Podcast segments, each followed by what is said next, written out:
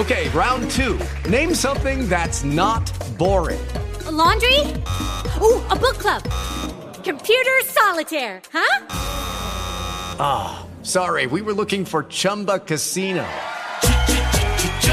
That's right. ChumbaCasino.com has over 100 casino style games. Join today and play for free for your chance to redeem some serious prizes. ChumbaCasino.com. No purchase necessary. Full prohibited by law. 18 plus terms and conditions apply. See website for details.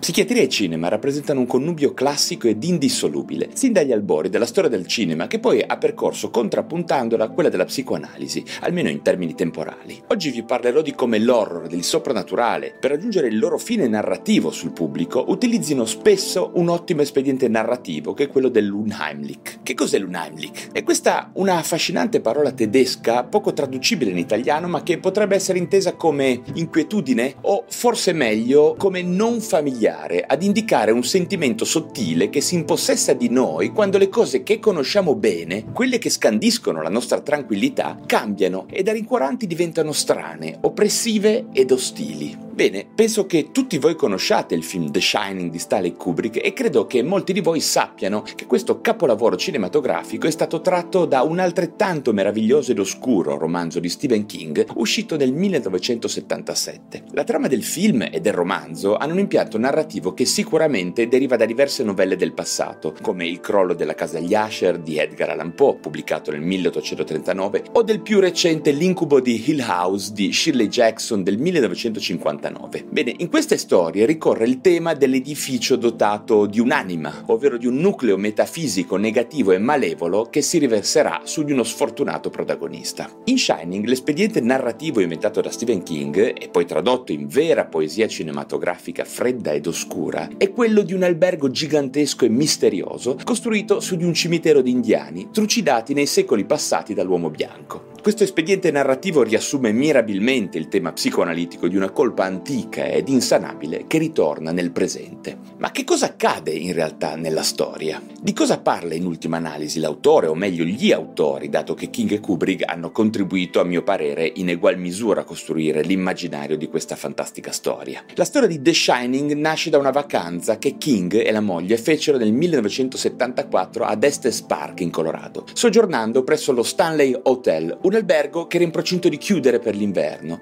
e i due si ritrovarono ad essere gli ultimi due ospiti. Una sera i due, marito e moglie, cenarono nella grande sala da pranzo completamente soli. C'era una musica orchestrale registrata che risuonava nell'enorme stanza da pranzo. King in seguito disse che fu come se Dio lo avesse messo lì per esporlo a quell'esperienza metafisica ed estraniante. E la notte che seguì fu fondamentale per la scrittura della trama di The Shining. Ovviamente, prima di andare a letto, King gironzolò ancora un po' per l'hotel, prendendo un drink da un barista di nome Grady. E forse questo nome vi ricorda qualche cosa se avete visto il film. Quella notte lo scrittore sognò suo figlio di tre anni che correva lungo i corridoi dell'albergo, guardandolo da dietro alle sue spalle, con gli occhi spalancati, terrorizzato, urlando, ed era inseguito da una manichetta antincendio. Veramente un sogno bizzarro. Dopo questo incubo lo scrittore si svegliò tremando e sudando a un centimetro dal cadere dal letto, e poi si alzò, si accese una sigaretta e guardò fuori dalla finestra le montagne rocciose del Colorado, immaginando quasi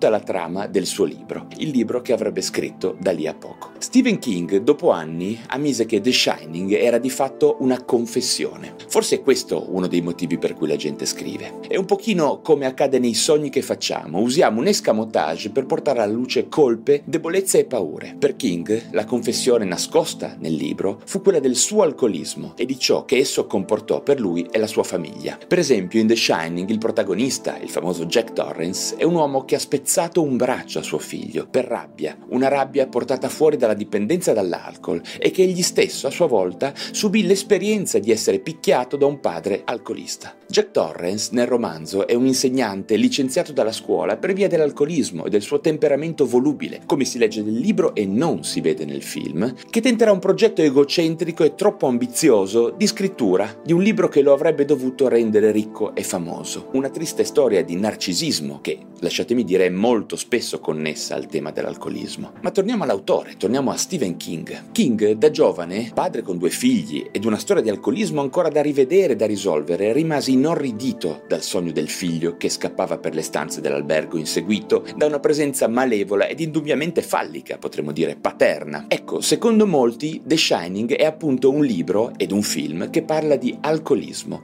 e di come un demone molto più grande e forte di noi, verso cui siamo sostanzialmente impotenti, ci possa cambiare e oscuramente, insidiosamente trasfigurare, riuscendo a trasformarci da padre a persecutore. Forse il massimo esempio di quel Unheimlich che vi accennavo all'inizio, di quel non familiare, di inquietante. La massima angoscia, infatti, il bambino, ma anche l'adulto in larga parte, la può sperimentare proprio quando il sistema di riferimento difensivo e protettivo per eccellenza, ovvero la famiglia, si tramuta in una trappola claustrofobica e punitiva. In The Shining, in molte scene, si evidenzia come l'alcol rappresenti un vero e proprio catalizzatore, un potentissimo rievocatore di memorie rimosse, di antiche sofferenze e di rabbia, che una volta tornata alla luce prendono il controllo di un padre che completamente snaturato dal suo ruolo di protettore del focolare domestico diventa un perfetto e letale persecutore, un demone, il più feroce ed angosciante che si possa immaginare. La figura paterna diventa il lupo cattivo, come lo stesso Jack urlerà in una scena del film. Ed è proprio tramite il favorire una ricaduta dalla sobrietà che l'albergo, questa entità metafisica negativa enorme, tramite il barman Grady, vi ricordate quello che vi ho raccontato prima rispetto alla storia dell'autore, prende il controllo del povero Jack Torrance, perpetrando la sua antica vendetta nell'ottica di una ripetizione, di un rituale di violenza ripetuta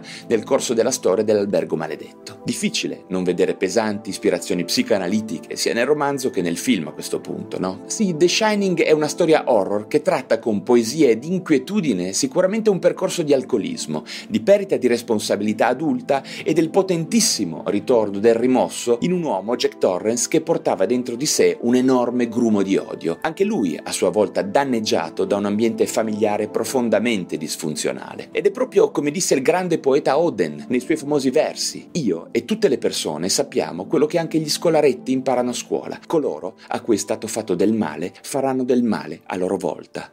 With lucky landslots, you can get lucky just about anywhere. Dearly beloved, we are gathered here today to. Has anyone seen the bride and groom? Sorry, sorry, we're here. We were getting lucky in the limo and we lost track of time. No, Lucky Land Casino, with cash prizes that add up quicker than a guest registry. In that case, I pronounce you lucky. Play for free at LuckyLandSlots.com. Daily bonuses are waiting. No purchase necessary. Void where prohibited by law. 18 plus. Terms and conditions apply. See website for details.